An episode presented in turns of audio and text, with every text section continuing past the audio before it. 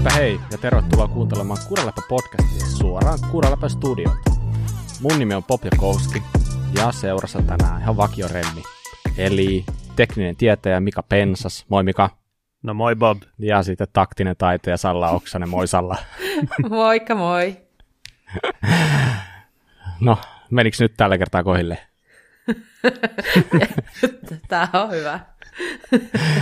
niin, niin. Kyllä. Eikö se ole ihan looginen? Sä tiedät, naiset, ne on aina pari askelta taksisesti miehiä edellä.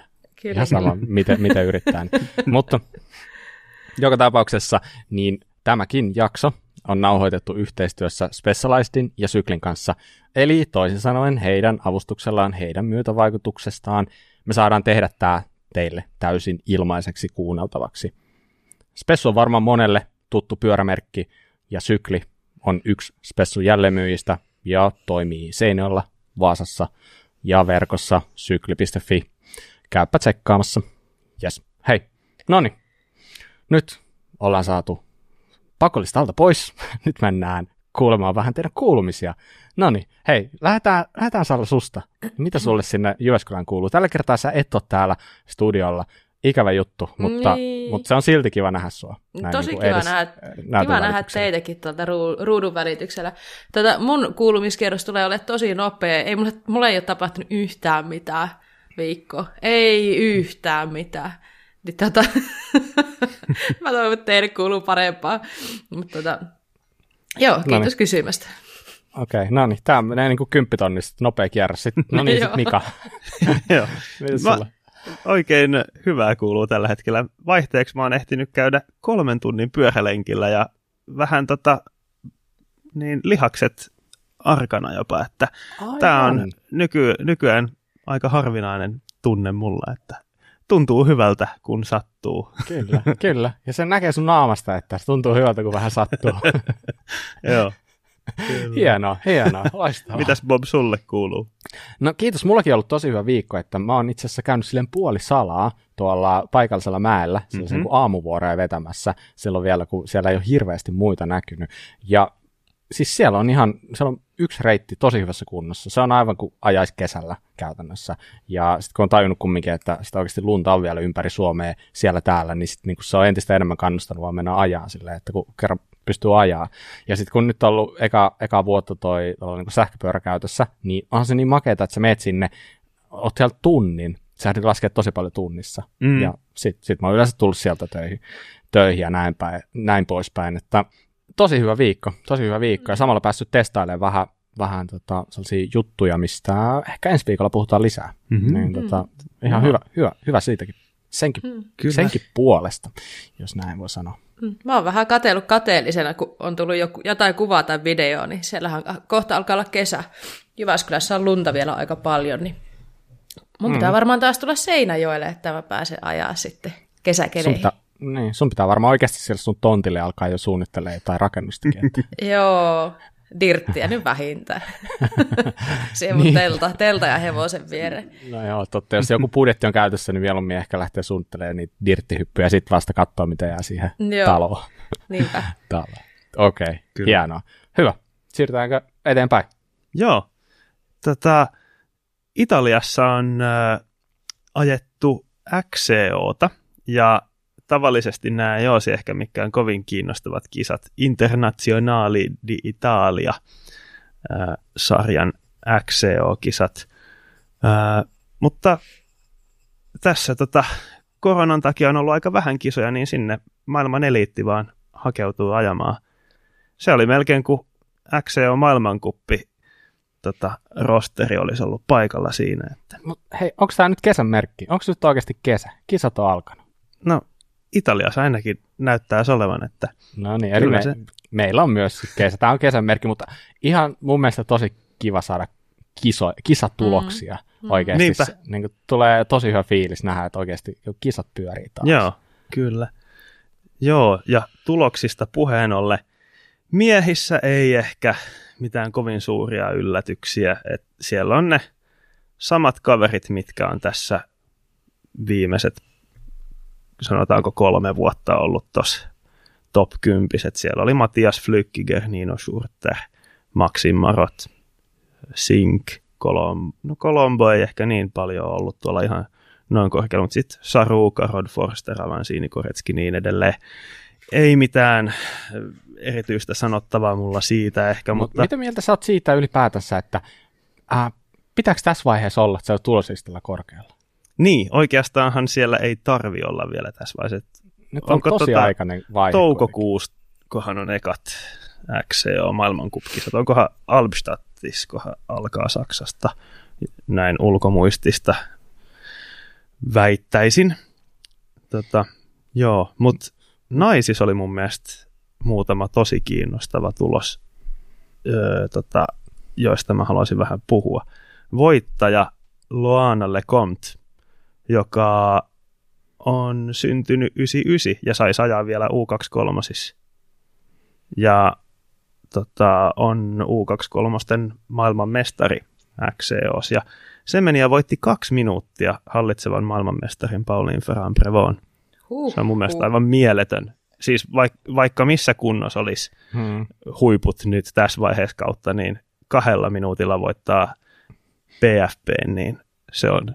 Niin, ja sä voitat Jolanda Neffin kolmella minuutilla, Kyllä. sä voitat Katie Courtney neljällä minuutilla. Niin, aivan mieletä. Ja kolmas sija myös, eh, siis yhtä mieletön, äh, Moona Mittervalne, syntynyt 2002. Se on vasta 19-vuotias. Okei, okay, okei. Okay.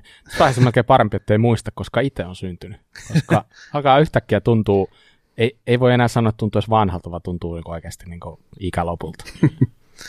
Joo. Ja tuntuu kumminkin vielä niin nuorelta. Mm. Mä mietin, että tuossa on, tossa on tota, kaksi nuorta naista, joista voisi tulla seuraavat Jolanda Neffit. Sehän mm.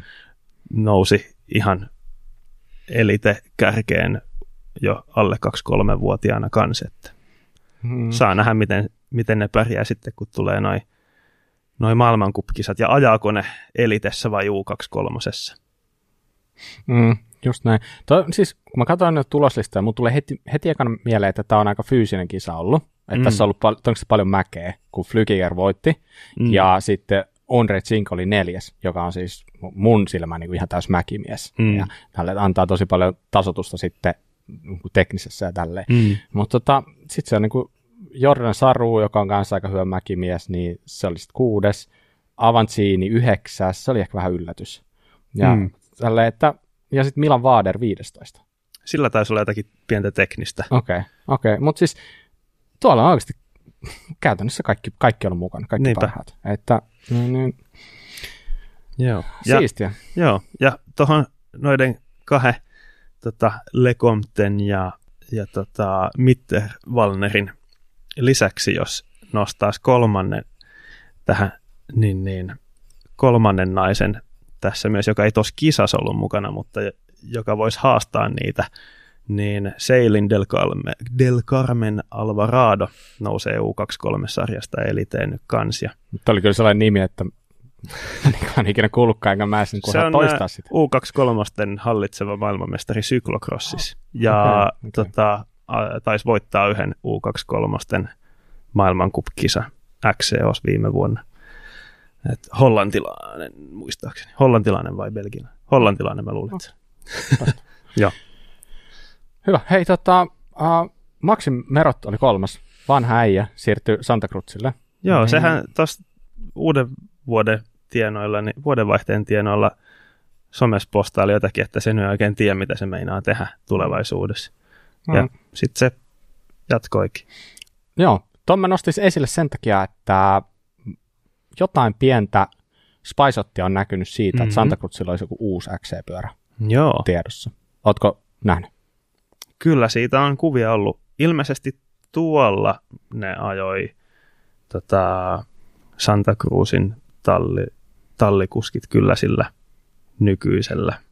Kyllä, XC niin taisi olla, mutta ää, Jenkeissä jossain kisassa mm. oli näkynyt sitten sitä uutta. Kyllä. Mitä siitä osaisi sanoa tässä vaiheessa? Joo, äh, näyttää siltä, että Santa Cruz on päätynyt vähän kevyempään takalinkustoratkaisuun siinä, että ei ole tuota VPP tota, linkustoa enää, vaan se olisi jo semmoinen flex day-tyyppinen ratkaisu tulossa sieltä.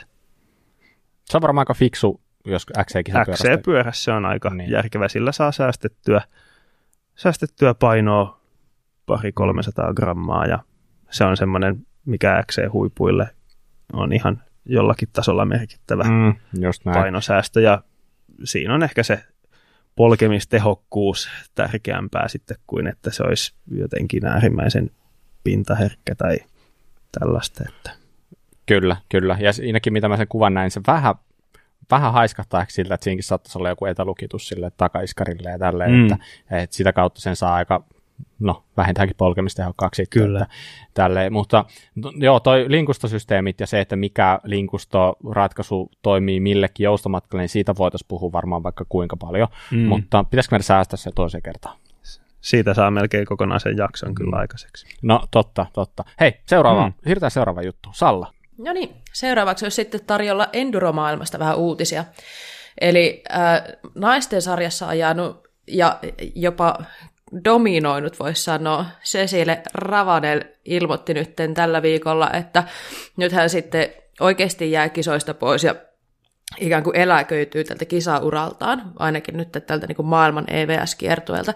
Eli Cecilhän on ollut tota, voittanut kolme kertaa ton EVS-mestaruuden 2016, 17 ja 18 vuosina. Ja sitten niin tota, 2019 hän loukkaantui todella vakavasti, eli treeneissä tota, ihan kotimäessään niin tuli tosi paha tota, kaatuminen, eikö ollut niin, että ajoi puuta päin, ja mm. tota, sitten hänellä murtui selkä, ja, selkä ja tota, tota, tota, sitä on nyt sitten paranneltu, ja, ja hän kyllä edelleen näyttää nopealta pyörän päällä, mitä video, video julkaistiin että viime viikolla, mutta niin niin, niin sitä on ehkä vähän ihmiset ootellut, että no mitä hän nyt meinaa tehdä, että jatkaako, tuleeko takaisin kisoihin vai onko, onko kisaura nyt sitten tässä, niin nyt sitten tuli tämä virallinen ilmoitus, että nyt alkaa olla kisat kisattu hänen kohdallaan ja tota, alkaa nyt valmentamaan sitten nuoria kuskeja. Mm. Ja, ja joo, Just tämmöinen. Mm. Uh, toi on ollut mun mielestä tosi jännä, kun on seurannut naisten EVS. Mm. Siellä on ollut pitkälti aina joku, joka dominoi. Tiedätkö Silleen, että siellä on ollut Tracy Mosley mm. ja sitten niin, niin Ann-Karoli saan nyt, ACC, mm. helpompi sana, Kausson, niin tota... Annetaan, annetaan Mikael lausua kaikki nämä vaikeat. joo, mä, mä, mä, puhun vaan suomalaista kuskeista tästä.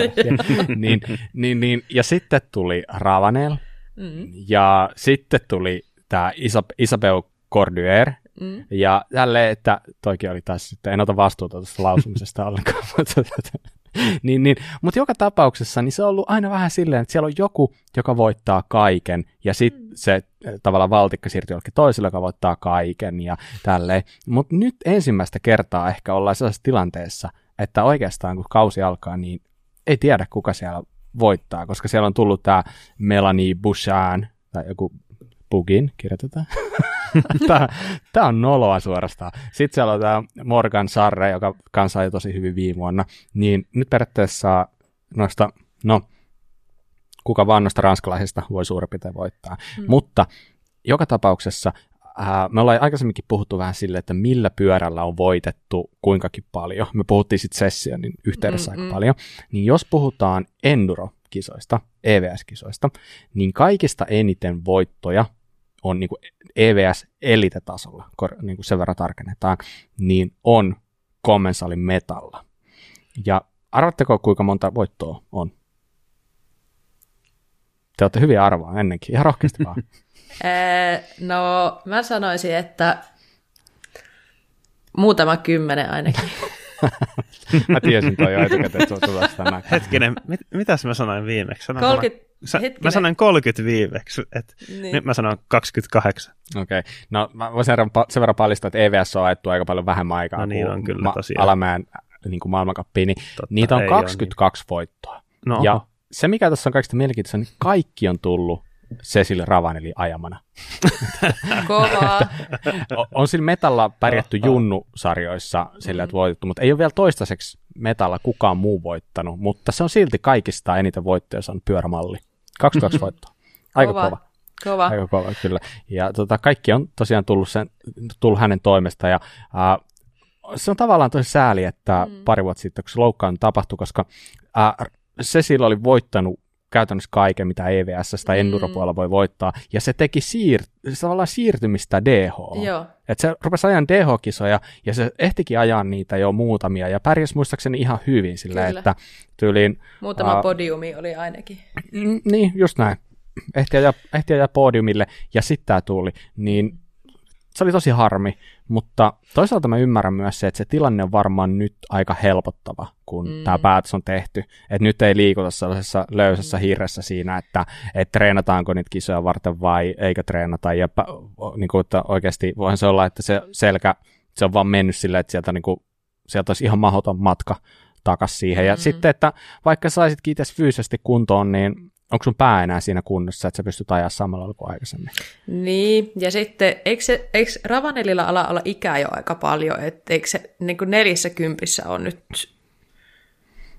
onko mm. oikeassa? No No nopeasti jotain se, googlettelin niin, jotain. Niin, no se ikä, ei ole mun WhatsApp-kaveri, mutta joo, kyllä mä... ikä alkaa olla sen verran, että niin tota, tota, tota, varmaan niin kuin muutenkin jo voisi ajatella, että kohta niin kuin ajatellaan näitä huippukuskien ikiä, niin alkaa olla puolella. Mm. Että hän ajo ennen enduro-uraani XCOta, eikö vaan? Ja ajo sitäkin hyvin, ja sitten tuli nämä enskat. Ja mua myös vähän harmittamasti halunnut nähdä, että miten pitkälle pääsee vielä tuolla DH-puolella, ja niin kuin Ravanel mm. itsekin sanoi, niin hänestä tuntuu, että hän rupesi saamaan, että nyt alkoi niin kuin olemaan se vauhti sitä tasoa, että hän otti jo itseltäkin vähän sitä DH-puolella. Mm hyviä tuloksia, että olisi sinällä halunnut vielä vähän nähdä, että niin kuin miten se menee, mutta toisaalta sitten, että hän on kisannut kyllä jo niin pitkään, ja sitten on annettava niin paljon myös sitten tuonne niin kuin valmennus ja tuonne taustajoukkoihin, niin, niin mm. hieno, hienon uran on kyllä tehnyt, ja varmasti kyllä. niin ketkä ikinä pääsee hänen oppiinsa, niin ovat kyllä onnellisia siitä, että on, on semmoinen kuski, on paljon annettavaa. Joo, joo, just näin, ja iso respekti kyllä, kova, kova mimmi. Kyllä. Paksana. No niin, siirrytäänkö mimmeistä eteenpäin? Siirrytään polkupyöriin. Sopiiko teille? Sopii. Oli, olipa, olipa hyvin sanottu. Tällä mennään. Jep. No niin. Eli seuraavaksi puhutaan vähän polesta. Eli päästään puhumaan vähän suomalaisista pyöristä. Ja se on aika makeata. Ylipäätään päästään puhumaan näissä, näissäkin piireissä niin oikeasti suomalaisista pyöristä. Ja mm-hmm. niin, niin se, miksi me nostetaan se tänään pöydälle, on, että Evolinkista tuli uusin versio malli nimeltään 1.4, tai olisiko se nyt sitten versio numero 1.4. Ja tämä on sinänsä, sinänsä ihan niin kuin iso juttu, että mä, mä kuulin aika paljon keskustelua jossain vaiheessa, että, että Evolinkki loppuu kokonaan. Että nyt Pole ei tule tarjoamaan enää mitään muuta kuin koneistettuja pyöriä. Ja niin kuin varmaan moni teistä tietää, ne koneistetut pyörät on aika kalliita. Niin tämä on varmaan kaikille kiva juttu, että Evolinkki jatkaa. Se tarjoaa käytännössä samaa geometriaa aika paljon halvemmassa paketissa. Ja Evolinkkihän alun perin julkaistiin 2016, ja se on myynyt tosi paljon. Ja aika hauska juttu sinänsä, että sehän ei ole hirveästi muuttunut sieltä, mutta ei ole käytännössä ehkä ollut tarvetta niin muuttua, koska oltiin, oltiin se geometrian kanssa, no se on varmaan aika kiistämätön juttu, että oltiin vähän aikansa edellä mutta ehkä ihan hyvällä tavalla kuitenkin, ettei mitenkään niin kuin ollut huono juttu. Huono juttu tälleen. Mutta siis, niin, Evolinkki 1.4, mitä se on? No se on 29 enduropyörä, tai no, se on 144 milliä takaa joustava, ja keulassa sun voi olla 150-160 millinen keula. Ja se, miten se on käytännössä nyt sitten muuttunut siitä 1.3, eli aikaisemmasta, niin suurin ero on varmasti se, että sinne on vaihdettu nyt niin kuin metric-iskari, eli pikkasen pidempi iskari. Ja tällä on saatu tehtyä sitä, että keskiötä on saatu pikkasen ylemmäksi, joustoa pikkasen pidemmäksi ja satulaputken kulmaa taas niin kuin aavistuksen, aavistuksen jyrkemmäksi. Ja keulakulma on pysynyt entisenä ja sen lisäksi käytännössä käytännössä kaikki mitat on hyvin pitkälti sitä, mitä ne on ollut aikaisemmin. Et se, se geometria niin kuin muutos on hyvin minimaalinen sinänsä. Mutta tärkein on varmasti toi keskiön nousu. Ja se on aika hassu juttu sinänsä, että mm, tämä varmaan jakaa mielipiteitä. Että moni niin kuin, haluaa matalaa keskiötä, moni haluaa, että se keskiö niin kuin, alas tällaisessa enduropyörissä on aika alhaalla. Niin Pole ui nyt vastavirtaa. Ja tämä on nyt heidän testien tulosta, että he koki sen, että heillä on pitkät pyörät, jotka on hyvin vakaita ajaa. He ei tarvitse sitä vakautta sillä, että keskiötä lasketaan alemmaksi, vaan itse asiassa sitä voi nostaa ylemmäksi, jolloin vakaus pysyy edelleen hyvällä tasolla, mutta he saa siihen niin kuin käsiteltävyyttä siihen pyörään lisää. Sitä on helpompi, se on helpompi tehdä manuaaleja, sitä on helpompi keventää, se on helpompi taittaa mutkaa. Tämä on aika jännä juttu itse asiassa, koska se yllätti mua, ja mä en itse asiassa ollut ajatellut sitä aikaisemmin. Mitäs mikä siinä? Mm. Niin, mä en oo niin hirveästi miettinyt keskiökorkeutta öö, yleensä. Kyllä tämä oli, oli silti vähän yllättävää, kun se, se mitä viime vuosina voi sanoa on puhuttu keskiön korkeudesta, niin se on se long, low and slack, että matalammaksi, mm. matalammaksi vaan keskiötä koko ajan, että mm. saadaan sitä vakautta lisää koko ajan ja että ei sillä ole niin väliä kuinka matalalla keski oikeasti on, että opettele polkemaan. Just näin, ja vaihda lyhyemmät kammet. Niin, Joo. se on se, mm. niin kuin mitä on puhuttu. Mm. Että kiinnostava silleen. Joo, joo ehdottoman, ehdottoman mm. kiinnostavaa, että eh, tota, tosi jännä olisi päästä ajaan. Siis tuossa mm. tavallaan niin kuin PP-troppi, eli niin kuin akselien kohdalta mitattu niin kuin keskiön korkeus, niin se on niin kuin kolme milliä alempana nyt se keskiö. Aikaisemmin se on ollut miinus 20 se, mm. eli keskiö on ollut 20 milliä alempana kuin navat, ja ei sekään mikään hirveän matala keskiö ollut, mutta siis nyt se nousee aika korkeaksi, niin kuin kumminkin kun puhutaan 29 pyöristä. Kyllä. Mielenkiintoista, ja siis Joo.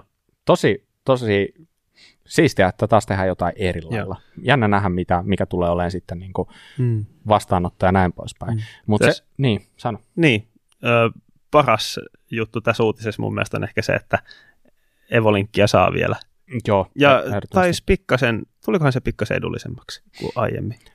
Runkosetit alkaa tonni 900 viskarin kanssa, ja ko- yh- on, kokonainen pyörä on tarjolla vain yh- yhtenä niin kuin pakettina, ja se oli 4450. Ja se, mitä pieniä muutoksia vielä tehtiin, niin takahaarukka on vahvistettu, eli sitä putkia on käytännössä paksunnettu, ja sisäiset viennit on jätetty kokonaan pois rungosta, eli nyt vaan niin kuin ulkoiset viennit. Mm. Ja tällä lailla on saatu sitten vahvempi ja helppo hoitoisempi. Mitotukseen tuli silleen muutosta, että ei puhuta enää SML, XL tyylisestä jutusta. Tämä on aika tuttua muiltakin merkeiltä. Sitä on viime aikoina moni, Kyllä. moni merkki Ja tehnyt. nyt mitotus on K1, K2, K3, K4. Ja, ja tota, niin, niin, kun katsoo tuota geometritaulukkoa, niin se oli jotenkin se oli aika silleen, mun mielestä aika, aika jees. Siinä oli tehty tavallaan, oli annettu että niin kuin kuskin pituus, mutta sulla oli se kuskin pituus valittavana kahdesta eri vaihtoehdosta. Haluatko ajaa tavallaan niin kuin speed edellä, eli onko sulle vauhti tärkeintä, vai style, eli onko sulle tavallaan se sellainen tyyli, tyyli tärkeintä, näin poispäin. Eli toisin sanoen, jos sä haluat vauhdikkaaseen ajoon, vakaan pyörän, niin silloin sä voit valita pikkasen isomman pyörän ja hmm. sitten taas sellaiseen niin kuin pikkunäppärään kikkailuun, temppuiluun, niin sitten se opastaa sinua valitsemaan niin kuin, niin kuin pienemmän tälleen. Eihän Kyllä. siltikään niin kuin, puolet, nyt ei, niin kaikki tietää, niin eihän niitä, niitä niin kuin, ne ei ole, se pieninkin, mikä on tarjolla, niin se on Riitsi on 467, että niin, se on ne, on niin ihan, ne on kaikki ihan niin kuin riittävä, riittävä Muutaman iso. vuoden takaa XLK on pyörä. niin, niin, just näin. Joo, joo, kyllä. Mutta sen lisäksi, että Evolinkki uudistu, niin Staminaahan on tulossa nyt kans uudistuksia, ja tämä on virallisesti mun käsityksen mukaan vasta perjantaina julki, mutta me saatiin lupa kyllä mainita tästä, ja eli toisin sanoen tästä lähtien tai siitä lähtien nyt, kun sitä tullaan tarjoamaan todennäköisesti perjantaista alkaen, niin Stamina on saatavilla värillisenä Eli siihen, siinä tulla, siihen tullaan tekemään uusi pintakäsittely, eli uusi lakka, ja sitä pystytään samalla myös värjäämään sitä runkoa. Joo. Ja sitä on saatavilla muun muassa kultasena, pinkkinä, Sitten siinä oli joku Racing Green, eli joku vihreä, sitten oli mm. sininen ja tällaisia. Aika moista. Takia, että aika yllättävää. Tulee mieleen, että onko tämä joku aprillipäivä, mutta onneksi ei ole. Että itse asiassa ihan mm kyllä se aika, aika leukkaa mun mielestä on, kun joku tulee kultaisella staminalla, mm. että varmaan aika siistin näköistä kyllä.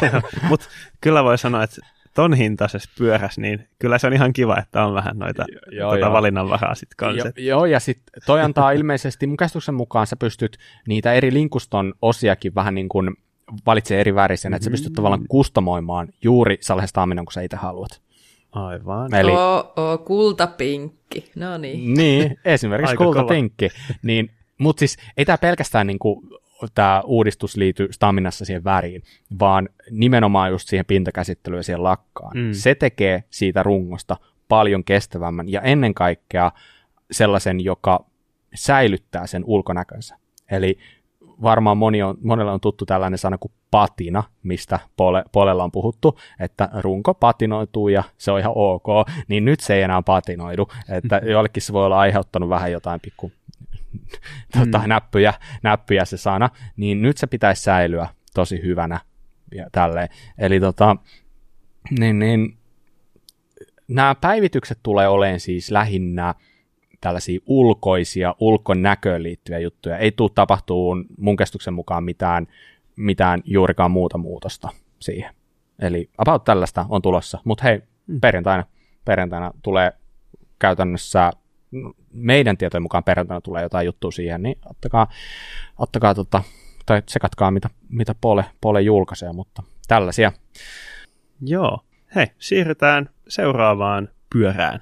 Tota, tsekkiläinen Compotec-niminen äh, nimestä voi kuulla komposiittiteknologiaan erikoistunut yritys, niin julkaisi hiljattain tämmöisen aika kiinnostavan enduropyörän C-Duro, erikoisen siitä tekee se, että se on tehty sellaisella valmistustekniikalla, missä tota, käytetään käytännössä katkeamatonta kuitua, hiilikuitua. Et ei laminoida kuitumattoja, vaan tota, muotin putken ympärille tota, robotilla ää, pyöritetään tota, katkeamatonta kuitua se on tota, ei, ei ihan uusi juttu sinänsä valmistusteknologiana maailmalla, mutta eipä tuu mieleen, että olisin pyöräalalla nähnyt ennen tällaista valmistusteknologiaa. Mulla tulee mieleen hmm. muutama tavallaan firma, jotka tekee vähän samaa, mutta ehkä vähän eri materiaaleilla. Että tavallaan niin kuin se, että valmistetaan erikseen tällaisia, niin kuin, no ihan suoraan voi sanoa niin kuin tietyllä lailla jotain vipaa jostain niin Atherton hommasta, mutta täysin eri materiaaleilla. Ja ää, se, että sä puhuit siitä katkeamattomasta kuidusta mm. tai jotain tällaista, sulla on varmasti paremmin termi, termitaalissa, mulla vaan tulee sellainen fiilis heti, että tämä tää niin kuin kuulostaa jo siltä, että tällä voisi saada kestävämpää ja ehkä kevyempää aikaiseksi samalla kertaa. Voisiko mm. se olla jotain sellaista? Öö, se on se mitä haetaan tuolla valmistustekniikalla. Sitten pyörä, pyörän rungossa kuitenkin halutaan yleensä vähän eri kiertojäykkyyksiä, vähän erityyppistä lujuutta eri kohtiin runkoa, että käsittääkseni tuolla valmistustekniikalla kyllä pystyy, pystyy vaikuttamaan tosiaan siihen, että paljonko materiaalia on missä kohtaa runkoa ja kuitujen kulmiin suhteessa toisiinsa kanssa, että – kyllä pitäisi teoriassa pystyä tekemään vahvempaa ja kevyempää. No, mitä sä luulet? Onko tämä kallis menetelmä? Mm. Tuleeko tämän hintalappu olemaan joku aivan tähtitieteellinen? No, öö, tämä Compotec sanoo, että se tulee olemaan tota, kilpailukykyinen hinnaltaan. hyvin suhteellinen käsite. Kyllä. Se on hyvin suhteellista. Kilpailee kovasti kalleimman pyörän titteli. Joo. Tota, no, ton, ton etu on, että siinä ei tehdä tota, käsin tota, noiden kuitumattojen asettelua.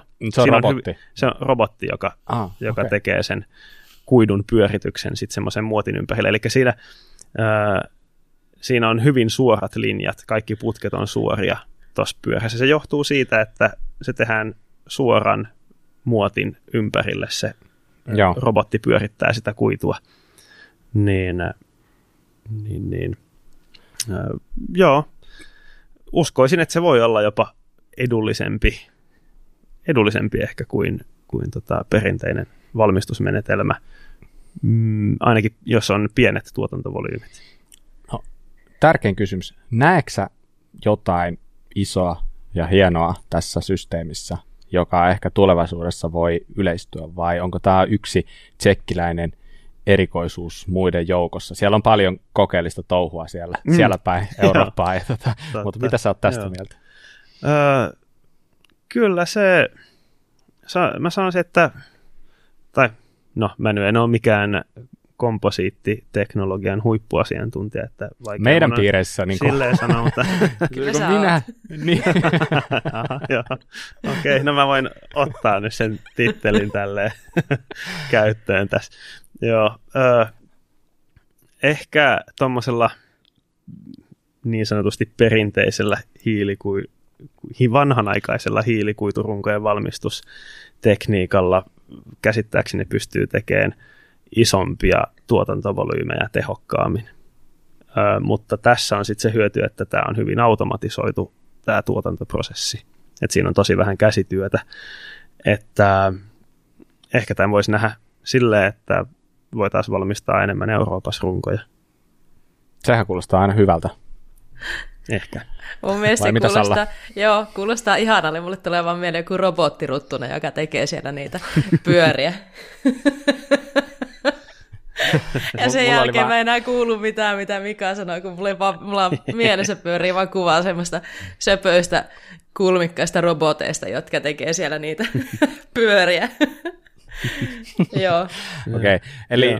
Eli ja, kyllä Mika, niin. sä kuulostit asiantuntijalta nyt tämän puheenvuoron okay. jälkeen Kiva. viimeistä. Ja ainakin jos Kompotekin väitteitä uskoo, niin tällä pitäisi saada kestävämpiä liitoksia aikaan eri rungon osien välille kuin perinteisellä kuitumattojen laminoinnilla ja liimaamisella. Tosiaan hiilikuiturungoissahan liimataan aika paljon. Mm. Ja liima ei sinänsä ole mikään huono juttu, polen stamina mm. liimataan. Ö, lentokoneet suurin osa mm. käyttää toisiinsa liimattavia komponentteja Aivan. ihan siipirakenteissakin, että se on vaan materiaalista ja liimasta kiinni. Mutta joo, kevyempää ja kestävämpää tota, putkien liitosta ainakin no, niin. mainostavat. Kyllä. No hei, ollaanko haisteltu liimoja tarpeeksi? Alkaa riittää. Yes. Joo, Alkaa riittää. Hyvä. Okei, okay. no niin hei. Otettaisiko hyppy pois uutisista ja hy- hypätään samalla kertaa vaikka suoraan meidän aiheeseen? Mm-hmm. Eli kevät on täällä. niin kuin varmaan moni. Sekö oli tämän viikon no se uutinen? oli. Nyt itse asiassa seuraavaksi viikon tulee aihe. viikon sää. ei tuu, ei tuu. Vaan kevät on täällä ja kaikki haluaa taas fillari. Se on nyt sitä aikaa, että moni on ostohosti alassa.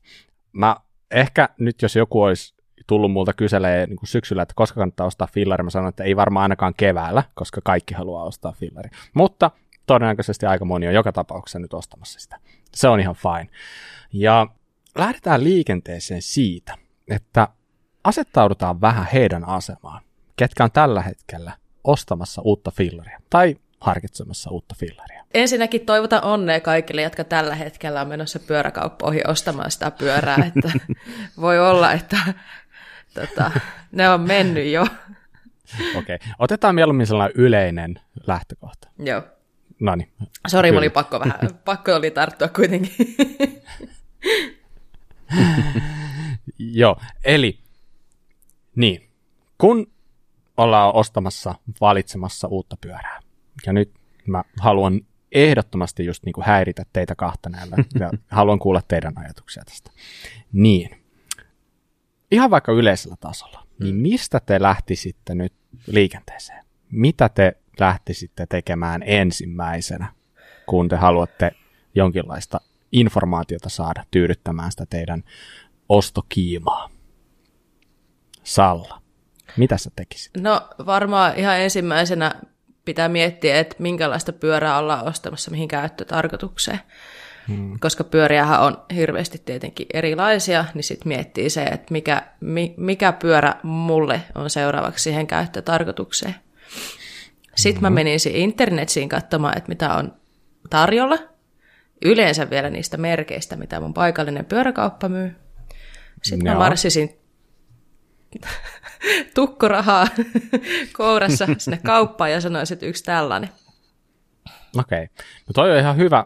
Ja siis jopa, mä olin jopa ehkä yllättynyt, mä ajattelin, että sä meet ensin kauppaan ja sitten vasta katsot netistä, mutta toihan oli, toihan mm, oli tosi hyvä mä yleensä, vaihtoehto. Joo, mä yleensä teen vähän taustatyötä ennen kuin mä menen sinne kauppaan. Okei. Okay. Mitäs Mika? Miten mm. sun prosessi lähtee liikkeelle? Ei tarvitse käydä koko prosessi läpi, mutta nyt mietitään sitä alkua.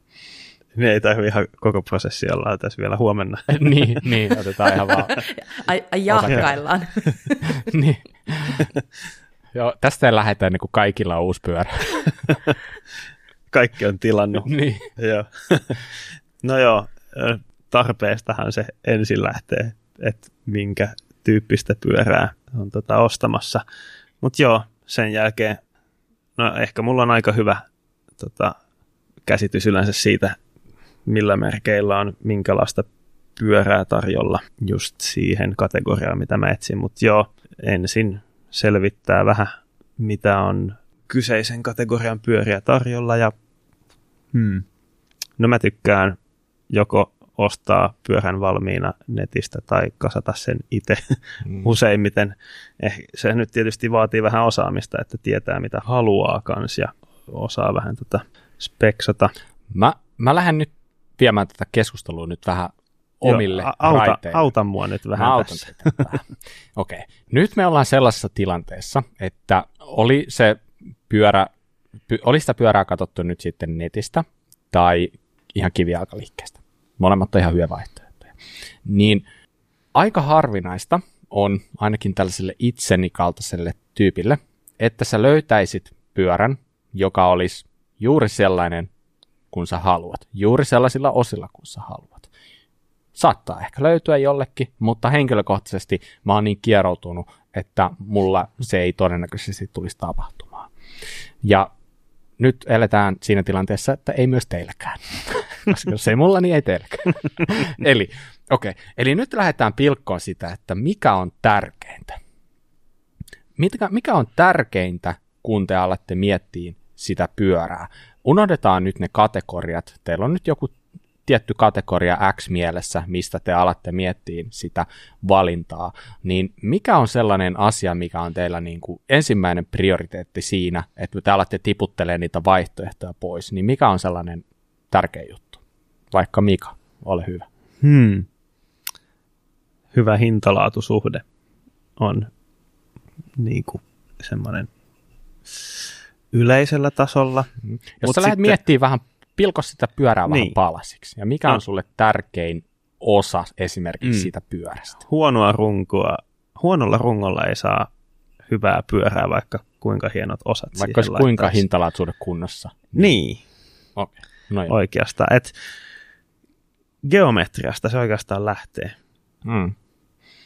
Mitä Salla on mieltä? Mm.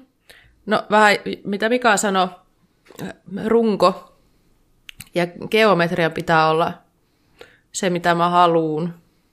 Ja iskarit yleensä about sitä, mitä mä haluun. Toki joo, on niitäkin tullut vaiheltua. Mutta ehkä niin kun mä katson, mä yleensä ostan siis kokonaisen pyörän. Mm. E, niin mä katson, että ne niin päälinjat on siellä niin kuin about kohdillaan. Ja sitten semmoisia niin asioita, mitä on halvempi päivittää, jarruja ja vaihteita ja hissitolppaa, tankoa, mitä ikinä, niin niitä sitten vaihtelee. Saanko mä kysyä teiltä, saanko mä pysäyttää teidät vielä hetkeksi siihen runkoon? Hmm. Ja kun te puhuitte siitä, että se runko on tärkeä, niin mikä siinä rungossa oikeasti on tärkeää? Väri. Hmm. No niin, okei, okay, väri. Se tuli sieltä. Se tuli, Hyvä. Se tuli aivan niin aidosti kuin olla ja voi. Kyllähän se, kyllähän se oikeasti on. No niin. Jollakin tasolla tärkeä. Okei, okay, mutta Mika, mitä sä sanot? Sä et sanonut väri, sä huikkasit jotain muuta. Mm. No joo, öö, tosiaan se geometria, että se on käyttötarkoitukseen suunnilleen sitä, mitä mä oon ajatellut, ajatellut tarvitsevani. Ja takajousituksen toimivuus, sen nyt saa, jos ei ole päässyt testaan kunnolla kyseistä pyörämallia itse maastossa, niin jos oletetaan nyt, että täpäriä olisi ostamassa, jos on jäykkäperää ostamassa, niin se on silleen vähän helpompi se mm. runkovalinta, että ei tarvitse takajousituksen toimivuutta miettiä, mutta jos on täysjousto, niin sitten vähän tota, tutkii, mitä pyörätestit sanoo mm. netissä siitä. Mm. Jos miettii sitä runkoa, niin okei, okay. geometria tietenkin, se on päivänselvä juttu, se, se on tärkeä asia, mutta sen on voi olla vaikka hankala tietenkin aloittelevan, mutta sanoisin, että kannattaa kuitenkin, se, se, jos johonkin kannattaa panostaa, koska se runkohan on se osa, mikä on kaikista hankalin päivittää siihen pyörään jälkikäteen. Mm. Eli se on nyt niin kuin, tärkeä pointti, mikä muistaa. Et sen takia panostakaa siihen runkoon. Se on se kaikista tärkein siinä vaiheessa, kun lähdette ostaa pyörää. Mm. Ja se, mitä mä katson rungosta, kun mä sitä valitsen, siinä on asioita, mitkä vaikuttaa. Niin ekaksikin se, että kuinka isoa kiekkokokoa se runko syö. Eli jos mä haluan kakseskäpuolikkaa, kaksi ysin, tälleen, niin se runko on hyvin määräävä siinä, siinä mm-hmm. että jos sä ostat kakseskäpuolikkaan rungon, niin sun voi olla käytännössä mahdoton päivittää siihen kaksyysikiekkoja. Hyvin harvinaista olisi, että sulla mahtuisi pyöriä kaksysi siellä. Eli siinä vaiheessa, kun sitä runkoa valikoit, sun pitää myös vähän niin kuin päättää se. Joo. Ja tuohon liittyen, niin itse asiassa hyvä, kun rengaskoosta alat puhua, niin rengasleveys, mikä on maksimi rengasleveys, mikä mahtuu.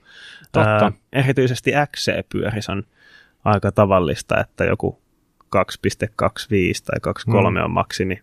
Mm. Jos mä ostan XC-pyörää, niin, niin mä haluaisin, että siihen mahtuu 2.4. Että siitä saa vähän semmoinen semmoisen treilityyppisen. Mm. Kyllä.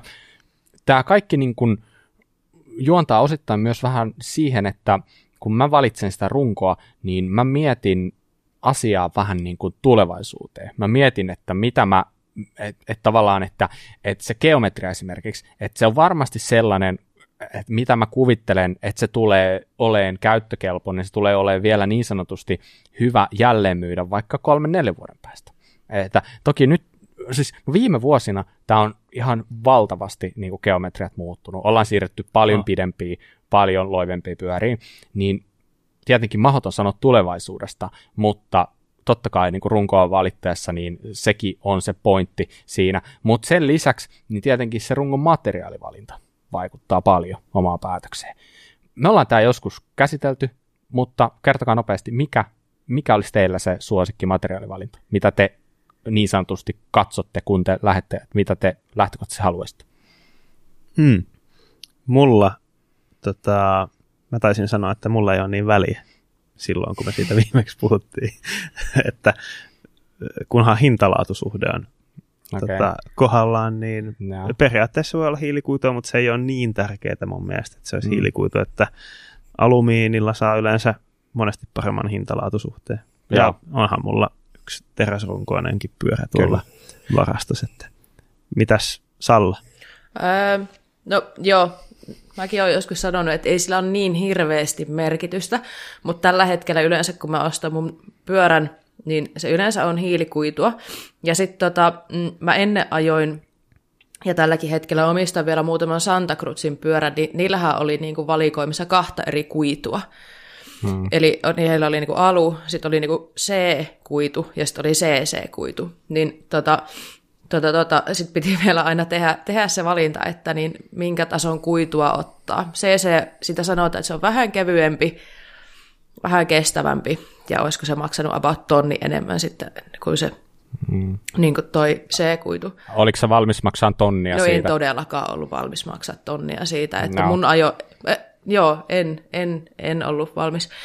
Mun, mm. itse asiassa, nyt, nyt on pakko sanoa, Mulla on yksi CC-runko, Nomadi, ja se, mulla oli ennen C-runko. Mä oon huomaavinani, että se on kevyempi, mutta tämä voi olla mun korvivälissä. Mutta mä olin aina sitä mieltä aiemmin, että, että tota, se tonni ei anna mulle niin paljon ajoon lisää, mm. että siitä olisi mitään järkeä mun maksaa. Ja tota, niin kuin mä oon joskus sanonut, niin sen niin kuin muutama sata grammaa saa paljon halvemmalla ja helpommalla mun persestä veistettyä kuin siitä maksamalla tonnia siitä vähän kevyemmästä rungosta. Niin tota, en, en ole mm. valmis laittamaan omaa rahaa tonnia lisää, että saisi sitten se vähän kevyemmän kuiturungon. Okei, okay. tiedätkö, että ei tonnilla vielä kummasta leikkausta saa aikaa? Sinähän sen tiedät. Eikö se ole no sinä, minähän se, oli? Totta, joo. Minähän sen tiedän ja seuraava leikkaus on jo tulossa. no niin. Okei, okay. no niin, hyvä. Hei, sen lisäksi, jos miettii sitä runkoa, niin se mitä mä katon siitä, niin on standardit. Mm. Eli millainen keskiö siinä on, millaisen, minkä mittainen iskari siihen menee, ja mikä on se iskarin kiinnitystandardit. Mikä, mitkä akselit, se on varmaan aika oleellinen. Se on aika oleellinen nykyään, joo. Ja, tälleen. Ja, ja sitten vielä niin kuin emäputkiakin voi olla erilaisia. Mm. Eli yllättävän, yllättävän paljon juttuja. Ja tämän lisäksi vielä mun on pakko sanoa, että mä myös katson sitä rungossa, että miten on niin kuin vedetty kuoret niin kuin, ja mm. vaihteiston vaijerikuoret ja jarruletkut ja tälleen. Kyllä. Ja, tota, mitä enemmän mä oon kikkailut pyörien kanssa, niin sitä helpommaksi mä haluaisin sen tehdä, että pystyy vaihtamaan jarruja tälleen. Eli toisin sanoen mä alan pikkuhiljaa olla niin kuin tästä ulkoisten vientien mm. kannattaja. Toki okay. mulla on tällä hetkellä lähinnä vaan, no mulla on sekä että tällä hetkellä mm. käytössä, mutta he, valitsisin mieluummin ulkoisen tällä. Tuohon liittyen, mä oon kyllä sisäisten vaijerivientien kannattaja, mutta se on tärkeää, että se on tehty kunnolla. Eli mm. siinä pitää olla isot aukot mm. molemmissa päissä, mistä letku menee sisään. Pitääkö olla käytävät? Mm, ei tarvi olla. Okay. Se riittää, kun on tarpeeksi iso se aukko ja mahdollisesti sitten semmoisella jollakin pienellä kuusiokolopultilla kiinni Joo. menevä, että se puristaa ne letkut ja vajerin kuoret tiiviisti sitten, ettei ne koko ajan kolistele siellä. Ollaanko me nyt kaikki samaa mieltä, että runko on se, mitä kannattaa ehkä mm. katsoa? Ei varmaan tarvitse tästä keskustella. Mm. Mitä sitten? Kun te olette katsonut, että okei, tässä on sellainen runko, mikä haluatte, mikä on sitten tärkeintä seuraavaksi? Si- niin, jos kokonaista pyörää on ostamassa, niin seuraavaksi mä katsoisin iskunvaimennusta, koska niiden päivittäminen jälkikäteen on tosi kallista. Just näin. Ja Sallat on saman taisi sanokin tuossa jo aikaisemmin. Joo. Mä oon ihan täysin samaa mieltä. Mitä te katsotte siinä joustuksessa? Mikä teillä merkkaa siinä?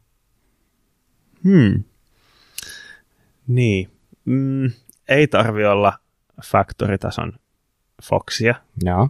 mutta tota, niin, pitää olla riittävän hyvä.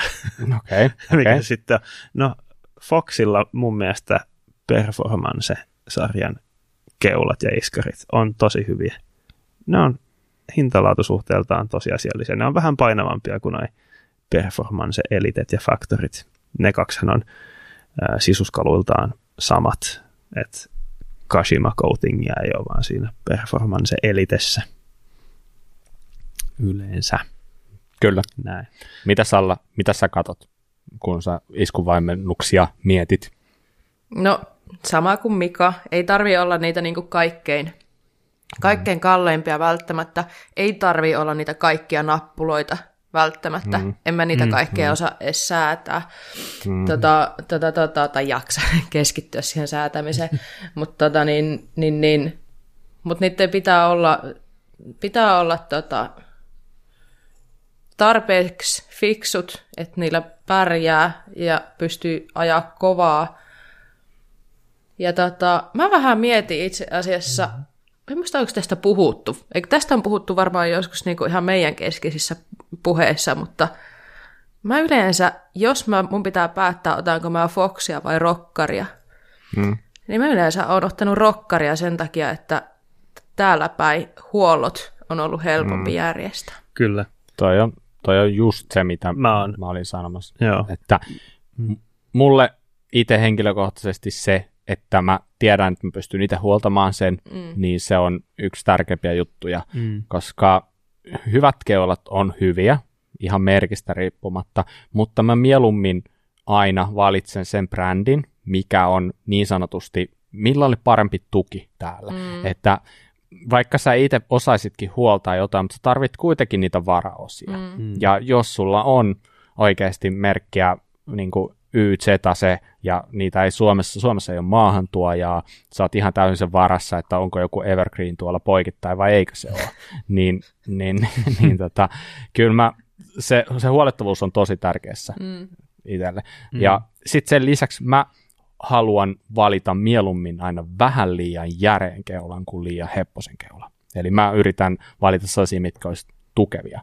Ja niin ehdottomanta plussaa on se, että jos se on vielä sellainen, että mä tiedän, että, että sitä on esimerkiksi mahdollisuus vähän tuunata, päivittää, t- tällaista pientä niin kuin ihan jopa niin kuin ominpäin tyyliin, että niin, niin toisissa se on helpompaa. Marsun Pomperi pystyy päivittämään ke- jousikeulaksi esimerkiksi. Tällaista kaikki mm. on niin kuin plussaa. Ei ne nyt ehkä merkittävimmissä roolissa ole, mutta mm. tollaiset on ne niin kuin asiat, mitkä mulla, mulla niin kuin herättää niin kuin huomion. Joo. Joo, kyllä edellä mainituista syistä mäkin olen ollut kyllä tässä viime vuosina vähän enemmän rokkarin kannalla kuin Foxin kyllä – ja hintalaatu suhteeltaankin musta tuntuu, että rokkarit on tällä hetkellä sille ylipäätään vähän, vähän parempia ehkä. Mm. Ja onhan ne Foxitkin ihan itse huole- huolettavissa, on ei siinä mitään. Että, kyllä. että se, mitä mä itse olen kokenut, niin ympärivuotisessa käytössä rokkari ehkä parempi. Joo. Mutta mulla on, mulla on siis, niin kuin on varmaan tullut selväksi, mä oon ollut Marsun Pomperilla, joka on siis käytännössä Foxi, mm. ja on ollut erittäin tyytyväinen siihenkin. Hyvä. Hei, jousitus done. Mitä seuraavaksi? Mihin sitten se silmä, silmä kiinnittyy? Mm. Joo, no mulla ehkä kiekkoihin. Että mm. Mä, mä oikeastaan mä haluan joko niin hyvät kiekot, että ne on ne, jotka tulee ajoon, tai sitten joku mahdollisimman halvat, ettei mun tarvi maksaa niistä siinä pyörän hinnassa. Mm. Sitten mä hankin joku niin, omat. että sä et kuitenkaan ajaisi niillä niin. huonoilla kiekoilla. Joo. Kyllä. Mites, mites Salla? Kuinka paljon sä oot valmis panostaa kiekkoihin ja onko ne sulle tärkeitä? Mm, no, kun mä ostan pyörän, niin siinä pitää olla jotkut ihan tolkun kiekot, mutta mä yleensä ajan niillä, millä ne pyörät tulee. Sitten Joo. mä denttaan ne jossain vaiheessa kuitenkin ja sitten katsotaan uudet kehät jossain vaiheessa. Ja tota, se ei ole semmoinen, niin kuin, se tulee, millä se tulee. Sanotaan, että mä kuitenkin tällä hetkellä ostan sen tason pyöriä, että niissä harvemmin mitä ihan kuraa tulee mukana. Mm. Että se ei ole semmoinen niin kuin, mm. huoleaihe ollut mulla. Mä oon, mä oon ehkä vähän harmissani siitä, että aika monesti valmiita pyöriä speksataan ehkä vähän huonommilla, tai sellaisilla mm. kiekkoilla, jossa on vähän huonommat navat. Mm, joo. Et, et tuntuu, että sä ostat jonkun kalliin brändin, kohtuu kallis pyörä, jossa on vielä kuitukehät, mutta sitten navat on se, mistä on säästetty. Mm. Ja jotenkin se ei käy mulle järkeen, koska mun mielestä kehät on helppo vaihtaa, jos sä ne rikot, mutta se navan vaihtaminen on vähän niin kuin ärsyttävämpi homma kuitenkin. Ja tälle, niin mulle niin kun mä katon tai mietin niitä kiekkoja, okei, ne ei merkkaa mulle niin paljon, mutta yleisesti ottaen se merkkaa, että minkälainen napa siellä on. Ja se ei todellakaan tarvitse olla siis mikään kallis ja hieno, ja siinä ei tarvitse olla 360 niin kuin, tota, poe, tai mitä se nyt, points of mm. engagement, ei tarvitse olla mitään sellaista, vaan se tarvitsee olla vain luotettava. Mm. Ja tälleen, että jos mä näen jossain, että on DT 350 50 napa, niin mä oon niin kuin all in, että se on niin kuin kaikki, mitä mä tarvin mä en tarvi yhtään enempää, mutta mä en myöskään halua paljon vähempää. Mm. Et, tota, niin, niin. Mutta napa merkkaa mulle paljon. Sitten mm. se, mä en ole niin, mulle ei niin väliä, mikä se kehä on. Nykyään mm. kaikki kehät on enemmän tai vähän tupeleskehiä, toiset on kestävämpiä kuin toiset, totta kai, mutta niin kuin, mäkin jopa osaan vaihtaa se kehän kuitenkin. Että, tota, niin, niin se sille, sille ei merkkaa, merkkaa sillä lailla. Mm. Mm. Oletteko samaa mieltä? Kuulostaa kyllä hyvin järkevältä. Okay. Kyllä no, saatte kyseenalaistaa sitä, että osaan mä vaihtaa se käy sitä tota, tuli tosta, pitää, pitää varmaan joku kerta tarkistaa tämä homma. Mm. Tuli tuosta mieleen, kun sanoit, että harmi, että säästetään navoista, niin joo, silloin se on harmi, jos se on vähän silleen niin kuin piilotettu mm, tuollainen säästö. Nimenomaan. Just niin kuin kuvailit, että vaikka kuitukehät ja sitten joku pilipalinavat. Joo.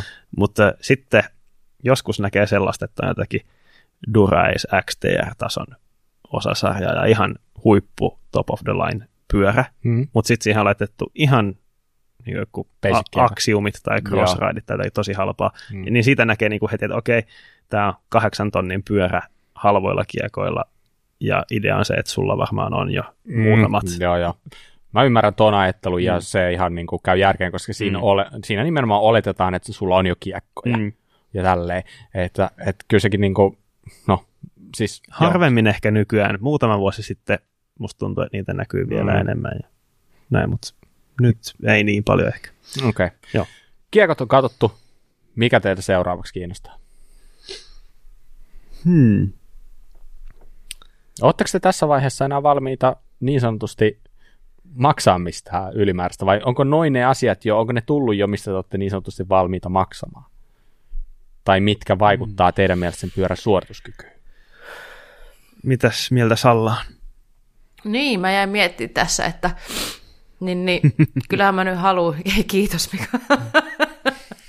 Mika, vältit kysymyksen. Se, se, sulla, oli, sulla oli niin miettivä ilme, että mä ajattelin, että mä heitän pallon sulle. Joo, no mä ehkä, mä rupesin miettimään, että mitä sitä pyörästä on nyt jäljellä sitten. Niin äh, mähän yleensä ajan silleen, niin kuin, mulla ei tarvi olla mikään niin kuin, huippuvoimaa siirto tai huippujarrut. Mä en yleensä mm. ikinä aja niillä kaikkein kalleimmilla laitteilla. Mm. En myöskään niillä halvimmilla. Mutta siis tämä myös mm. tarkoittaa sitä, että sit niin kun, ja kyllä mua kiinnostaa vähän, että millä voimaan siirrolla mun pyörät tulee. No jarru on se, jarrut on semmoinen niin maailman halvi ja helpoin päivitys. Tai en mm. tiedä, voiko sanoa, että maailman halvin, mutta niin kuin kokonaisuudessa kuitenkin, niin niin, niin, niin. Kyllä mä nyt katson, että mitä ne muut osat on siinä, mutta ne ei sitten ole välttämättä mm. niitä esteitä mm. kuitenkaan. Mm. Mm. Niin. Mä, okei, okay, kyllähän niinku, niinku niin sanotusti asiat on vaihdettavissa, mutta mm. kyllä jarrut on mulle tosi merkittävä juttu. On. Sanotaanko, että mä melkein katon enemmän jarruja kuin kiekkoja. Että Joo. mä ehkä jopa niin kuin vaihtaisin ne toisinpäin, koska eikä jarrut tarvitse olla mitkään hirveän hipot, mm. vaan ne pitää olla vaan hyvät. Mm. Ja sähän saat, jos sä mietit suorituskykyä, niin esimerkiksi SLX, mm. nelimäntäiset jarrut, Kyllä. tarjoaa suorituskykyä ihan samalla lailla kuin XTR mm. esimerkiksi. Nyt Kyllä. kun otit puheeksi noin nelimäntäiset SLX, mulla on ne mm. tässä mun levossa mm. tällä mm. hetkellä, mm. ja ne on aivan mahtavat. Mm. On. Mahdollisesti vielä jarrupaloja vaihtamalla, niin niihin mm. saisi sitä initial bitea sitä, että se puree. Mm. Mutta se, se vaikuttaa Mut, mun mielestä siihen ajoon käyttäytymiseen ihan äärettömän paljon, mitkä jarrut Kyllä. Mm. Että jos mulla on yeah. huonot tehottomat jarrut, niin mä en aja mm. oikeasti. Tai siis se ajaminen on ihan hirveätä. Niinpä, mm. niinpä. Mutta tota, mä huomaan, että mä melkein aina vaihan jarrut, kun mä ostan pyörän, ellei siihen tuu valmiiksi XT tai SLX. Mutta tavall... sitten kun sulla on sisäiset viennit, niin se on todella ärsyttävää vaihtaa Niin se, se siinä toki on tosiaan, että siinä on vähän työtä. Kyyneli. Pitää vähän ilmata ja näin. no siksi ajetaan Shimanolle.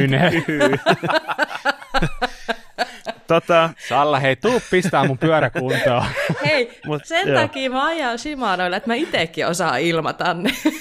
no, mutta onhan se nyt vähän ärsyttävää, että sun pitää niinku tavallaan näppästä se oliivi ja insert siitä pois, että saat vedettyä niinku uuden no joo, niinku joo. jarrulinjan Joo, joo, joo, mutta mä sanoin, että olisi hienoa, vai en mä tiedä sanoiko, mutta mä ainakin ajattelin, että olisi hienoa, että se paketti olisi valmis, mutta se, että millä jarruilla se tulee, niin se on yksi haile. Kun mä, kuiten, mä tiedän, mitä mä haluaisin, ja sitten mä vaan ihan ne jarrut ja, sit ja. siihen kuitenkin. Joo, jo, Hei, ja jarruista jo, muuten pitää sanoa.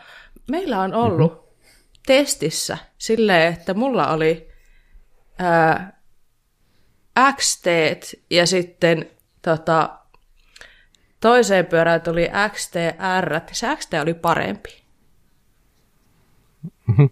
Okei, okay, erikoista. Niin, mm. että niinku sit oli, niinku se oli taas semmoinen juttu, että o, niin. se, se, Aina, se rahamäärä, joo. minkä mä olin valmis käyttämään, niin mä itse asiassa sain just semmoisen niinku sweet spottiin, että se oli niinku mm. hintalaadultaan just mm. sitä, mitä mä halusin, mm. eikä tarvinnut laittaa yhtä enempää. Mm. Sitten taas niinku heräs miettiä, että ei välttämättä aina tarvi laittaa niinku mm. tosi paljon enempää mm. rahaa niin, niin jo siis nimenomaan, just näin niin kuin puhuttiin siitä Mikan SLX nelimäntäisestä. Mm, niin, mm. Mutta siis jos mietitään, tilanne on se, että sulla on X määrä rahaa käytettävissä mm. näihin osiin, ja sitten mietitään vähän, että mihin sä käytät suuremman osan rahasta ja mikä on taas sit sellaista, että sillä ei ole niin väliä. Niin niin kuin äsken jo sanoin, niin kyllä mä niin kuin vaan nostan ne jarrut sinne mm. kiekkoja ylemmäksi siinä mun kriteeristössä. Mm. Että et jarrut, jarrut on se. Mm, ja ne, niin, no se, että onko ne nelimäntäiset, kaksimäntäiset, se niin riippuu vähän mikä jarru sulla on, kuinka tehokas se on, ja onko sulla minkä koiset levyt. Mm. Että haluatko ajaa, jos sulla on 203 milliset levyt vaikka, niin kaksimäntäiset jarrut, niin kyllä niitä tehoa varmaan alkaa löytyä, että ei se vaadi sitä nelimäntäistä välttämättä. Näin, ja on. näin, pois, näin poispäin. Mutta tota, niin, niin, sitten, jos mietitään, että mitä jää jäljelle. Okei. Okay. Uh, yksi asia, mikä itselle tietenkin on aika tärkeä, niin se, että siinä on toimiva hissitolppa. Mm. Et, Kyllä. Et siihen se on niinku pakollinen. Ja siihen on taas niin kuin lohkastava siivu sitä budjetista. Mm. Ja se, se siivu tulee siinä niin kuin taas ehkä ennen kiekkoja. Jarrut ja sitten jarrun jälkeen hissitolppa ja sitten vasta mulla kiekot. Ja nyt pitää muistaa myös se, että et, tota, yksi sellainen asia, mitä ihmiset monesti ehkä aliarvioivat, mutta mikä on ihan törkeä merkittävä asia, on renkaat. Kyllä. Ja renkaissa siinä on aika paljon eroa, että ostatko 30 renkaat vai 50 renkaat, mm. niin se, se, että kuinka ne toimii, niin se on aika iso merkittävä ero. Se on kuitenkin ainut kontaktipinta sulla mm. maahan. Ja renkaat on äh, ehkä yleisin paikka, mistä säästetään uusissa pyörissä. Että laitetaan niitä toiseksi tai kolmanneksi parasta tasoa olevat, mm. vähän halvemmalla kumiseoksella olevat ja renkaat. aika moni tyytyy ajaa niillä lopulta mm. sitten koko kesä. Kyllä. Mutta sitten voi miettiä myös, että se ei ole niin älyttömän kallis päivitys sitten renkaita päivittää, mutta mm. joo, tosi, tosi tärkeä tärkeät osat mm. pyörän toimivuuden kannalta. Nimenomaan. Mutta mun mielestä tämä keskustelu on edellyt tosi hienosti sinänsä, koska meillähän on täällä viimeisenä jäljellä käytännössä osasarja, eikö näin? Mm. Et mikä se sun vaihteisto on? Niin tämä, tämä meni just silleen niin kuin mä haaveilin, koska oikeasti totuus on, että se merkitys, mikä sun osasarja on, niin se ei ole niin iso, mitä mm. jengi luulee. Mm. Mä haluaisin saada sulta kommenttia. Sulla on sellainen ilme, että sulla on nyt jotain. Äh, joo. Siis mulla on vähän huono maine noiden muutenkin vaihtajien kanssa, että mulla on ihan turha lähteä speksaamaan mitään hirveän hyvää. Mutta tota, ehkä niin kuin ennätys oli, mä ostin yhden pyörän ja ensimmäinen lenkki, niin en tuntiakaan kerennyt ajan, niin mä olin jo rikkonut takavaihtaa ja ajanut sen kantoon. Ja tota, niin, niin hetkinen, se oli silloin joku NX Eagle varmastikin, niin sitten se meni vaihtoon, mutta siis mun on ihan turha vaihtaa saman tien niin kuin sinne huippupäähän jotain vaihtajaa, koska mä rikon niitä välillä kuitenkin. Nyt en mm. ole sitten moneen vuoteen vaihtanut, mutta yhtenä vuonna mulla meni neljä vaihtajaa saman mm. vuoden aikana. Myös mm. se on se syy, minkä takia mä en laita niitä kaikkein kalliimpia vaihtajia. Just näin, mutta jossain menee varmasti myös se sellainen raja, että minkälainen vaihtaja sulla kannattaa olla sen kestävyyden vuoksi. Mm. Mitä halvempi vaihtaja sulla on, niin myös ne materiaalit mm. voi olla joissain tapauksissa heikompia.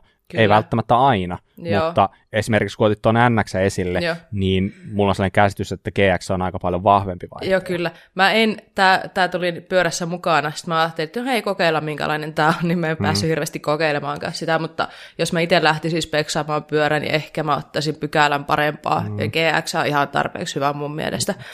Mut niin tota, mm. ja, ja hintaerokaan niissä ei ole kauhean suuri, mutta niin mm. tota, joo, mm Niinpä. Ja ei se NX huono, mullahan on NX tuossa levossa ja niin. se on toiminut toistaiseksi ihan Joo, hyvin. se toimii hyvin. Sen verran mä oon kuullut vähän, että ehkä, niin kun, ehkä se väsyy vähän nopeammin sitten, että ehkä vähän aiemmin saa mm. sitten vaihtaa kuin sitten, jos sulla olisi vähän hintavampaa siinä, mutta niin tota, tota, tota, jos sulle tulee pyörä, vaikka just vaikka sillä NXllä, niin en mä nyt mm. sano, että sitä tarvii heti lähteä. Että ajaa sen joo, ensin joo. puhki ja sitten vaihtaa se, että ei tarvi niin kuin, että näyttää, näyttää muille, että on pinkka kunnossa, niin vaihtaa heti siihen sitä kalliimpaa. Mm. Jossain vaiheessa se menee vaihtoon mm. kuitenkin.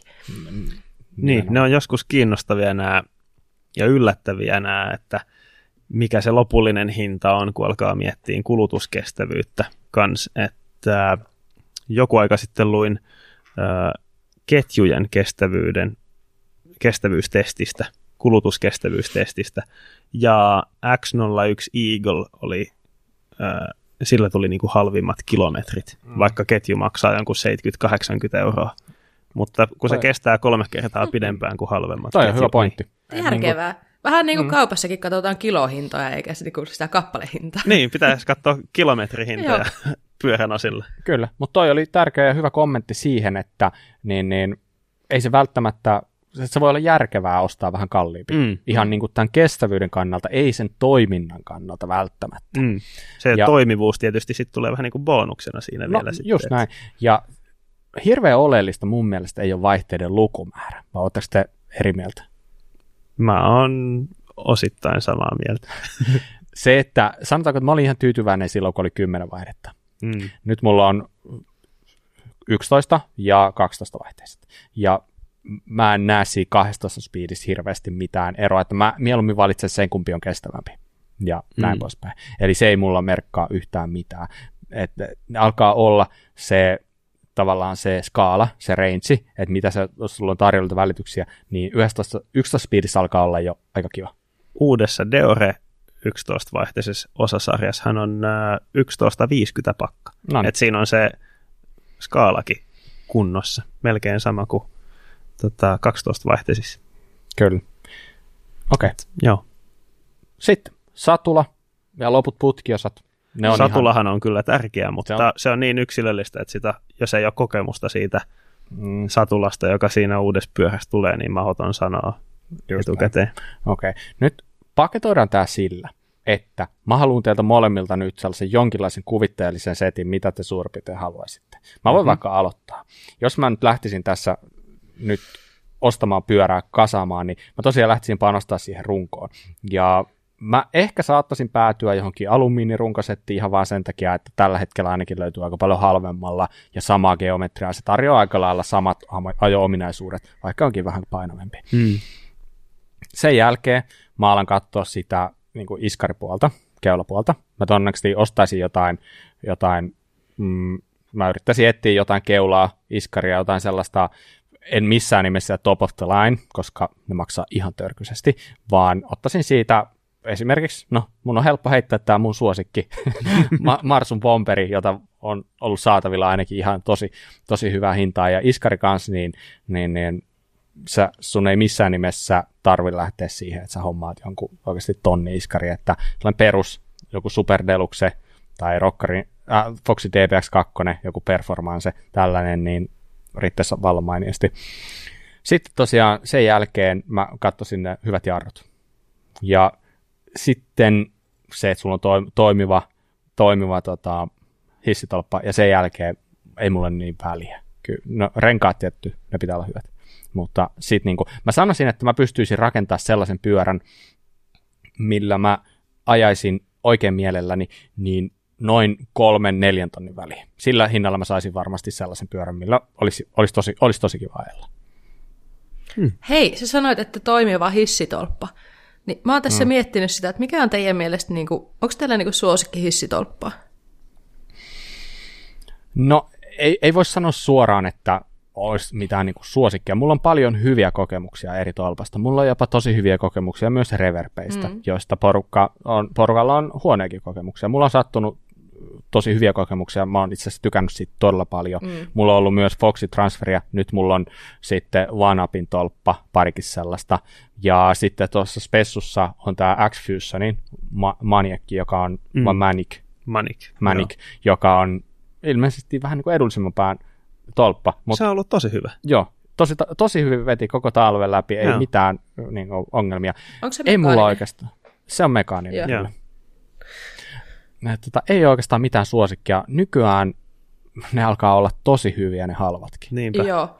Tämän takia mä haluaisin kysyä tätä, koska niin, mulla on ollut kanssa hirveän hyviä kokemuksia reverbeistä, mutta ö, nyt itse asiassa viime aikoina niin nämä halvemmat mekaaniset tolpat ollut parasta, mitä mulla on ollut. Prolla mm. se koriakki on mun mielestä aivan hyvä.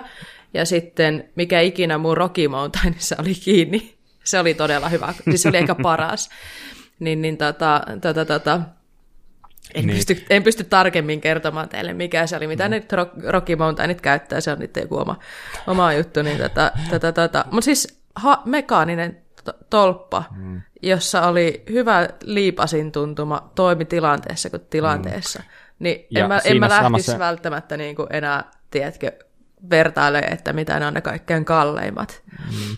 Vaan... Siinä pätee vähän sama, mikä siinä tuossa keulassa, eli se huolettavuus. Se on mm. itsellä ihan niin kuin silleen, että sen takia mä oon käyttänyt ja ostanut tolppia, että ne on helppo huoltaa itse. Mm. Niin, kun taas sitten esimerkiksi Foxin transferi on jo hankalampi, vaikka toimi hyvin ja pitkään, ei mulla ollut mitään ongelmia sen kanssa, mutta koko ajan oli vähän sellainen pelko takapuolessa, että, että vitsi kun ei menisi rikki, koska en osaa tehdä mitään sille mm. tyylisesti. niin, näin. Hyvä. Hei. Mm. Nyt mä luulen, että me aletaan pikkuhiljaa pakkaamaan kamoja ja siirrytään seuraavaksi puhumaan siitä, että mitä te haluaisitte vinkkailla meille, muille tai meidän kuuntelijoille. Onko teillä tullut mieleen jotain? Mm. Viime, mä aloitan. Viime kerran. No niin, oho, hyvä. Nyt löytyy intaa. Eh, mä haluan varmistaa, että te ette ota tätä samaa. No niin, no niin. Hei, katoitteko Katie Winton laitto sen videon? Eihän me olla puhuttu tästä vielä. Ei ole puhuttu tästä. Okei, okay, hyvä. Joo, mulle tuli ihan semmoinen, että hetkinen, että eikä me tästä puhuttu. Katie Winton, eli nyt taas tätä naisten EVS-kuskeista puhutaan, niin tota, laittoi sellaisen äh, YouTubeen omaan kanavan Keeping Up with Katie, ja ensimmäinen jakso oli mun mielestä aivan sairaan hyvä. Eli Keitillähän on nyt tällä hetkellä se tilanne, että hän jäi ilma, tai hän ei ole vielä paljastanut, ilmeisesti hänellä on nyt joku sponssi tai yhteistyöhomma tuloillaan tälle vuodelle, että sitä se tiisaa. Nyt varmaan tulevassa jaksossa kertoo siitä, mutta niin hänellä, hän on tämmöinen niin kuin, mm, tota, tota, hyvin pärjännyt EVSssä, ja sitten nyt 2021 vuodelle näytti tilanne hyvin pitkään siltä, että hän ei tule saamaan niin kuin sponssia. Ja mm.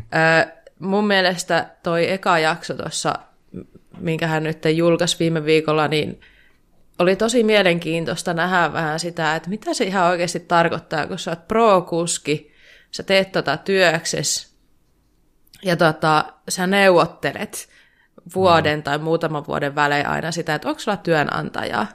Ja se stressi aina sitten, kun ruvetaan neuvottelemaan niitä, ja myös totta kai varmaan kauden aikana stressi siitä, että sun pitää suoriutua ja antaa jotain niille sun mm. sponsseille, niin, niin tota, mun mielestä se oli tosi kiinnostavaa, vähän semmoinen behind the scenes juttu, mitä ei välttämättä moni ole tullut miettineeksi, että mitä se mm. ajatellaan, että kisakuskit elää unelmaa, saa ajaa pyörää mm. työkseen, mutta ei se välttämättä ihan niin kuin pelkkää ruusulla tanssimista mm. ole, niin suosittelen tsekkaamaan, se oli hyvä. Joo, toi antoi hyvän kuvan siitä, että kuinka raadollista mm. se oikeasti on se kisakuskielämä. Kyllä. Ja tämä on ihan tämä on ihan oma jakson juttu ja tuosta olisi tosi paljon Joo. juteltavaa niin jätetään tämä ilmoille tämän Katie Wintonin YouTube-kanavan myötä ja ehkä palataan asiaan, jos Joo. toinen kerta. Joo. Mika, mitä sulla? Mulla on tällä viikolla kaksi. Nyt on sellainen ilme, että nyt on jotain oikein hyvä. Ai se, sanoiko että kaksi? Kaksi. Onko se varma, että sä tuhlata nyt sen toisenkin? No kun nämä liittyy toisiinsa. Ja nämä liittyy siihen, mitä aiemmin tänään Anna mulle on, se toinen. nämä liittyy siihen, mitä aiemmin tänään on keskusteltu. Nimittäin me puhuttiin siitä Kompotekin enduropyörästä, jonka valmistusmenetelmä on vähän erilainen. Joo. Ää, niin. Aluksi suosittelen, kat- jos ei ää, tiedä yhtään, miten hiilikuiturunkoja valmistetaan niin sanotusti perinteisesti, tai vaikka tietäisikin, niin voi katsoa tota, Global Cycling Networkin videon How are carbon fiber bikes made? Niillä on Luke Cycle Factory Tour. 20 minuuttia pitkä video. Ja sen jälkeen Kompotekin JEC Promo 2019 video, jota melkein kukaan ei ole kattanut YouTubessa. Mutta siinä näkyy siis se valmistustekniikka, mitä ne käyttää, kun siellä robotti pyörittelee sitä hiilikuitua ja tekee jonkinlaista palkkia. Niin saa vähän käsityksen siitä, miten sitä, sitä niiden uutta enduropyörää tota, kudotaan siellä. Hmm. Mielenkiintoista. No niin, nyt saa sitten katsoa, niin se Joo, ensi kerralla sitten voin vaikka oppiakin meidän, jotain. Susta tulee meidän uusi technical editor. Sitä odotellessa. Mm. Joo, kyllä. joo, joo. Hei, mites, no. hei Bob juuston puristelija Jakowski. Ai, ai, ai, nyt, se, nyt, nyt mä muistankin. Kiitos Salla, Aha, kiitos. hyvä. Koska mullahan tällä, on toinen... muita Mitäs tällä viikolla puristella? Mulla on toinen suositus, joka liittyy tähän, mutta mä en olisi muistanut sitä ilman tätä sun muistusta. Hyvä, nyt voin säästää mun oman Apua. Seuraavan Mitä mä menin tekemään? ei, kun, ei kun tämä oli, ihan, tää oli tosi hyvä, että kerroit tämän, koska niin kuin mä viimeksi sanoin, niin mä tykkään juustosta ja ruisleivästä. Ja se juusto nyt tuli käsiteltyä jo viimeksi. Niin nyt tullaan siihen ruisleipään. Ja sä et voi ostaa mitä tahansa ruisleipää. Se, et se, ei se vaan, ei se vaan, ei se vaan niin kuin maistu hyvältä, eikä se toimi pidemmän päälle. Niin, niin Vaasan leipomoilla on tällainen ohut herkku ruisleipä. Onko tuttu teille? Onko, on. onko sallittu? Ohut herkku on se, joo, on. Se, mikä on niinku mm. vähemmän leipää, mutta päällisiä ihan yhtä paljon kuin aina ennenkin, niin voi maistuu tosi hyvälle. Just näin, se maistuu pelkältä voilta, eli se maistuu tosi hyvältä. mutta siis Salla tietää, mistä on kyse myös. Kyllä. Joo, voidaan vaikka pistää linkkiä tuohon. Niin, tämä liittyy tähän ohutherkkuleipään. Ja ohutherkkua on saatavilla kahdessa eri pakkauskoossa. Sä voit ostaa pienemmän paketin, jossa on kuusi leipää, tai isomman paketin, jossa on 12 leipää. Hmm. Oletteko huomannut? Niitä myydään kahdessa mm-hmm. Se on tällainen niin kuin sinkkupakkaus ja sitten tällainen perhepakkaus. Niin vaikka olisitkin perheellinen, niin osta mieluummin kaksi sinkkupakkausta kuin yhden ison. Tämä siitä syystä. Ne on ihan eri leipiä. Ne, ne pikkupakkauksessa myydyt leivät, ne on ihan sairaan paljon parempia. Tämä ei ole niin kuin mikään vitsi. Oikeasti, nyt se on nykyään näin niin kuin meidän no niin. Kun mä menen siellä leipähyllylle, niin jos niitä pikkupakkauksia ei ole, mä en osta ollenkaan. Mä, mä, mä skippaan ne isot. sä? No ei, mutta siis, ja myös se, että vaikka niissä pikkuleivissä olisi, pikkuleivissä, siis niissä pienemmissä, siinä pienemmässä leipaketissa olisi huonompi päiväys, se kannattaa ostaa silti, koska se on vaan parempaa, vaikka vähän olisikin vanhempaa. Niin Hei, uskokaa tai älkää. Mä en tiedä tietenkin tuleeko näitä eri puolilla Suomea eri leipomoista näitä leipiä, mutta jos asut täällä Etelä-Pohjanmaalla, niin täällä se on ainakin ihan päivänselvä juttu osta pikkupakkauksia. Ne ei edes maksa hirveän paljon enempää. Ne, ne on tyyli kilohintaan niin kuin pari senttiä ehkä eroa. Niin tämä on nyt yksi niistä hyvistä vinkkeistä, jos jotain meiltä nappaatte kiinni, niin se juustohomma ja tämä. ja niin, siinä nyt sitten pitkälti. Glögi ja piparkaakku. Glögi ja piparkaakut löytyy, joo, kyllä. Kyllä nämä on näitä isoja juttuja, mitkä kannattaa yep. ottaa, ottaa hanskaa. Joo, hyvä Salla muistit, mä olisin unohtanut. Ole hyvä. Ka- kaikki on nyt tyytyväisiä varmastikin. Hieno. Hei, nyt kun kuuntelet tätä jaksoa, sä huomaat, että tänäänkin on torstai, kun sä kuuntelet tätä. Niin nyt paljastetaan se, että me ollaan tehty nyt sellainen iso muutos, että me tullaan julkaisemaan jaksot jatkossa torstaisin. Ja siihen se on ihan käytännön syistä. Eli se helpottaa paljon meidän tekemistä, se mahdollistaa se, että me pystytään tekemään teille laadukkaammin tätä jatkossakin. Eli unohtakaa Kuralappa keskiviikko, Kuralappa torstai, se on uusi musta, eikö näin? Mm-hmm, kyllä. Yes. Toisaalta, ei sitä koskaan tiedä, ehkä me joskus säädetään taas, ehkä se tulee joskus perjantaina, joskus keskiviikkona, vähän tilanteen mukaan, mutta torstai nyt. Kyllä, lähdetään torstaista hetkellä. ja yllätetään teitä aina välissä. Jep. Kyllä. Juuri. Hyvä. Ja nyt Salla, mä yllätän sut. Mistä meidät löytää? Meidät löytää Instagramista at kuralappa. Käykää seuraamassa meitä sieltä, jos ette vielä seuraa. Sitten meidän voi laittaa sähköpostia osoitteeseen kuralappa media.gmail.com. Ja sitten Kyllä. Stravassa oli jotain, mutta sitä mä en osaa sanoa se enempää, kuin mä en ole siellä. Ja... Siellä on sellainen ryhmä nimeltä Kuraläppä. Joo. Ja siellä voi kuulemma keskustella.